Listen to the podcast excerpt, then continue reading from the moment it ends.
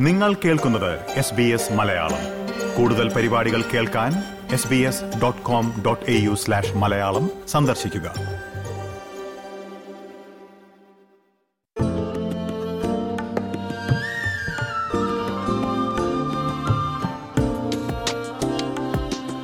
ഓസ്ട്രേലിയയിലെത്തുന്ന മിക്ക മാതാപിതാക്കളുടെയും പ്രധാന ആശങ്കകളിലൊന്ന് കുട്ടികളുടെ വിദ്യാഭ്യാസമാണ്. കുടിയേറിയെത്തിയാലുടൻ പലരും ആദ്യം അന്വേഷിക്കുന്നത് ഇക്കാര്യമാണ്. ഏത് സ്കൂളാണ് നല്ലത്? സർക്കാർ സ്കൂളിൽ വിടണോ അതോ പ്രൈവറ്റിൽ വേണോ? അതോ കാത്തലിക് സ്കൂളാണോ നല്ലത്? ഇങ്ങനെ പലവിധ സംശയങ്ങൾ മാതാപിതാക്കൾക്കുണ്ടാകും. ഇക്കാര്യമാണ് എസ് ബി എസ് മലയാളത്തിന്റെ ഓസ്ട്രേലിയൻ വഴികാട്ടി എന്ന പരിപാടിയിൽ നമ്മൾ പരിശോധിക്കുന്നത്. പ്രിയ ശ്രോതാക്കളെ എസ് ബി എസ് മലയാളത്തിൽ പോഡ്കാസ്റ്റുമായി ഞാൻ ജോജോ ജോസഫ്.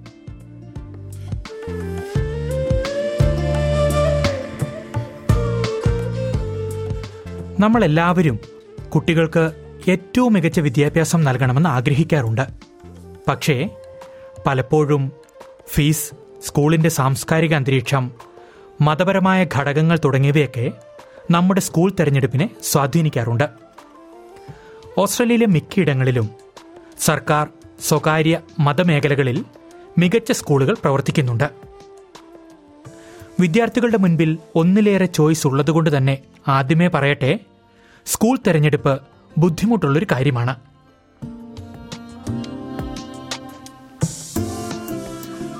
ഓസ്ട്രേലിയയിലെ സ്കൂൾ സമ്പ്രദായം മൂന്ന് മേഖലകളായി തിരിച്ചിരിക്കുന്നു. സർക്കാർ സ്കൂളുകളാണ് ഒന്നാമത്തേത്. കത്തോലിക്ക വിദ്യാഭ്യാസ സ്ഥാപനങ്ങൾ രണ്ടാമത്തെ വിഭാഗത്തിൽ പെടുന്നു. മൂന്നാമത്തേത് സ്വകാര്യ സ്കൂളുകൾ. ഓരോ മേഖലയും എങ്ങനെ നിയന്ത്രിക്കപ്പെടുന്നുവെന്ന് ന്യൂ ഇംഗ്ലണ്ട് സർവകലാശാലയിലെ വിദ്യാഭ്യാസ ലെക്ചററായ ഡോക്ടർ സാലി ലാർസൺ വിശദീകരിക്കുന്നത് കേൾക്കാം They're all governed by the same bodies in each state. So they all present the same curriculum to students, and teachers are all accredited using the same accreditation processes. The difference is that some of the sectors ask parents to contribute money towards the education of their children.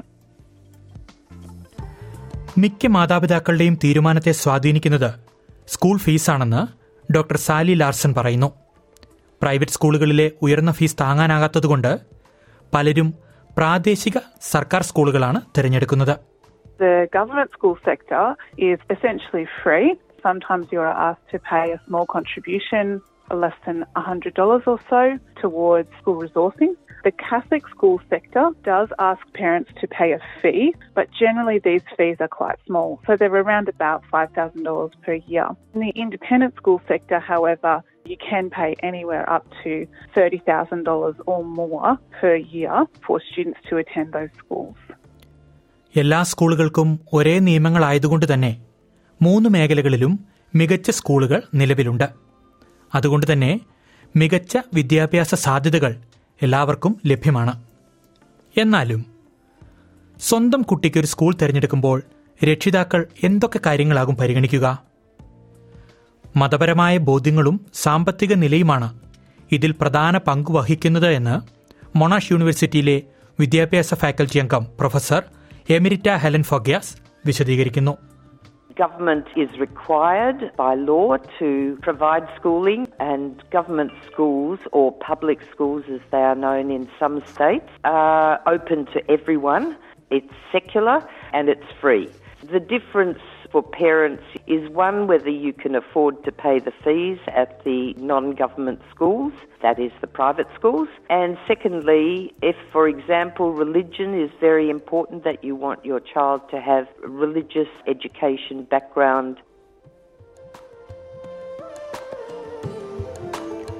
സർക്കാർ സ്കൂളുകളിൽ മതവിദ്യാഭ്യാസം പാഠ്യപദ്ധതിയുടെ ഭാഗമല്ല എന്നിരുന്നാലും വേണമെങ്കിൽ സ്കൂളുകൾക്ക് മതവിദ്യാഭ്യാസ പരിപാടികൾ നടത്താൻ മതസംഘടനകളെ അനുവദിക്കാം.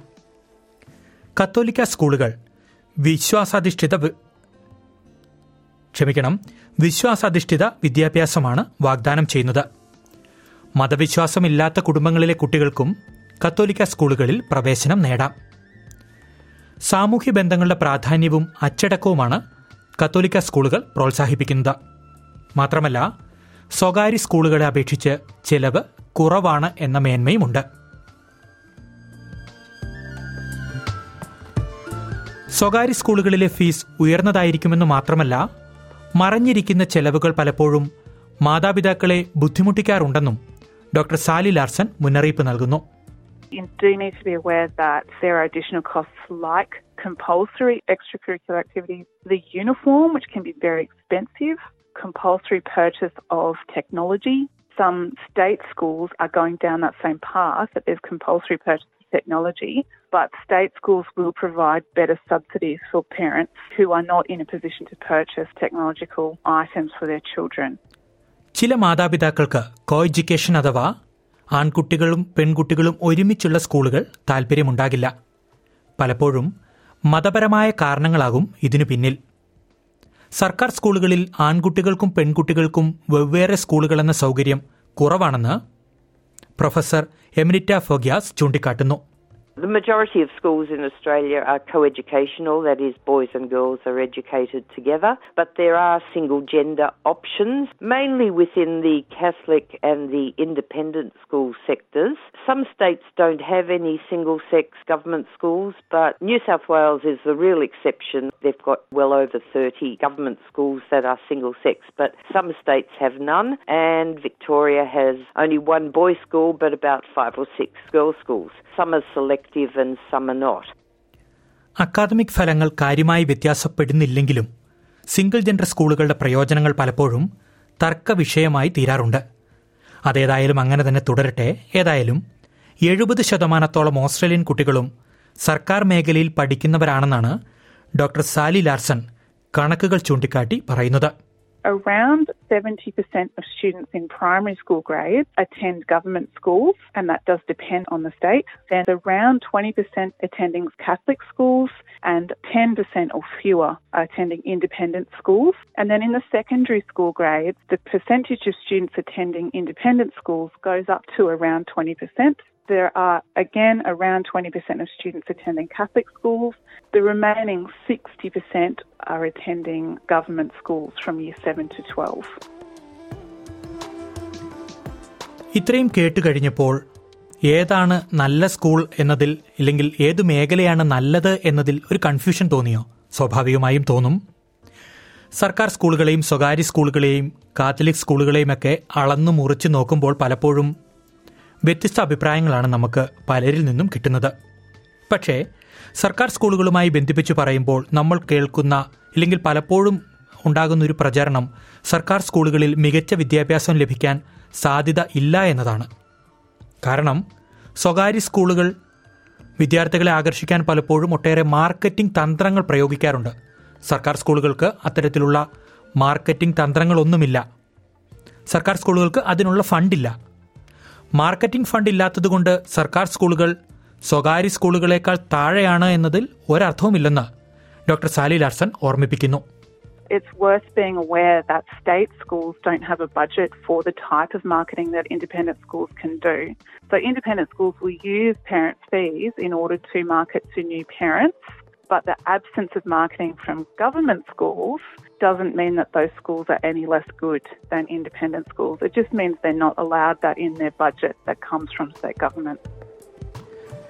ഇതുവരെ പറഞ്ഞതിൽ നിന്ന് സ്വകാര്യ സ്കൂളുകളിൽ ഫീസ് ഉയർന്നതാണ് എന്ന് നമുക്ക് മനസ്സിലായി എന്നാൽ ഫീസ് കൊടുക്കുന്ന സ്കൂളുകളിലെല്ലാം നിങ്ങളുടെ കുട്ടിക്ക് മികച്ച വിദ്യാഭ്യാസം ലഭിക്കണമെന്നില്ല അതിന് കുട്ടികളെ ചേർക്കുന്നതിന് മുൻപ് മാതാപിതാക്കൾ കുറച്ചൊക്കെ ഗ്രഹപാഠം ചെയ്യണമെന്ന് പ്രൊഫസർ എമിരിറ്റ ഫൊഗ്യാസ് ചൂണ്ടിക്കാട്ടുന്നു. ഇക്കാര്യത്തിൽ കുട്ടിയുടെ താൽപ്പര്യങ്ങളും അഭിരുചിയുമൊക്കെ പരിഗണിക്കണം.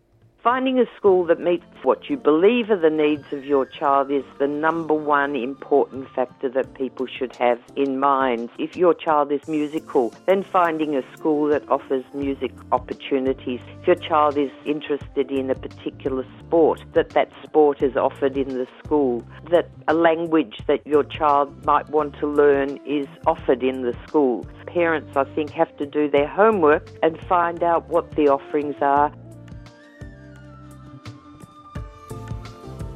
നിങ്ങളുടെ കുട്ടിക്ക് പ്രത്യേകമായി ശാരീരികമോ ഭൗതികമോ ആവശ്യ ആവശ്യങ്ങൾ ഉണ്ടെങ്കിൽ അത് എല്ലാ സ്കൂളുകളിലും ലഭ്യമാകണമെന്നില്ല. അതുകൊണ്ട് തന്നെ ഇക്കാര്യങ്ങൾ പ്രവേശനത്തിന് മുൻപ് സ്കൂൾ അധികൃതരുമായി സംസാരിക്കണം. പറ്റുമെങ്കിൽ സ്കൂൾ ടൂറിലൊക്കെ ഒന്ന് പങ്കെടുക്കണം. ഏതായാലും കുട്ടികൾ സന്തോഷമായിരിക്കണം. അവർ പഠനത്തെയും സ്കൂൾ അന്തരീക്ഷത്തെയും ഇഷ്ടപ്പെടണം. നിങ്ങൾ ആദ്യം തിരഞ്ഞെടുത്ത സ്കൂൾ അല്ലെങ്കിൽ ആദ്യത്തെ ചോയ്സ് തെറ്റാണെന്ന് തോന്നിയാൽ അത് പുനർവിചിന്തനം ചെയ്യുക. ഒരിക്കൽ പ്രവേശനം നേടിയ സ്കൂൾ പിന്നീട് മാറ്റുന്നതിൽ യാതൊരു അപാകതയുമില്ല. വിദ്യാഭ്യാസ ആവശ്യങ്ങൾ നിറവേറ്റുക എന്നതാണ് മാതാപിതാക്കളുടെ മനസ്സിലുണ്ടായിരിക്കേണ്ട ഒന്നാമത്തെ കാര്യമെന്ന് പ്രൊഫസർ എമിരിറ്റ ഫഗ്യാസ് ഓർമ്മിപ്പിക്കുന്നു. If you find that you've made the wrong choice initially, then rethink it. Meeting educational needs is the number one thing that should be on parents' minds. If your child is not thriving at any time through their schooling, then reassess would it be the right thing to do for them both socially as well as educationally to change schools? പ്രിയ ശ്രോതാക്കളെ ഞാൻ തുടക്കത്തിൽ പറഞ്ഞതുപോലെ തന്നെ school തെരഞ്ഞെടുപ്പ് വളരെ ബുദ്ധിമുട്ടേറിയ ഒരു കാര്യമാണ്. എങ്കിലും സ്കൂൾ തെരഞ്ഞെടുപ്പിന് സഹായിക്കുന്ന ചില വെബ്സൈറ്റുകളുണ്ട്. ഗുഡ് സ്കൂൾ ഗൈഡ് അല്ലെങ്കിൽ മൈ സ്കൂൾ വെബ്സൈറ്റ് പോലുള്ളവ. എങ്കിലും ഇത് കുറച്ചൊക്കെ ഒരു വിഷമം പിടിച്ചൊരു കാര്യമാണ്. ഓർക്കുക കുട്ടിയുടെ മാനസികവും ശാരീരികവുമായ വളർച്ചയാണ് പ്രധാനം.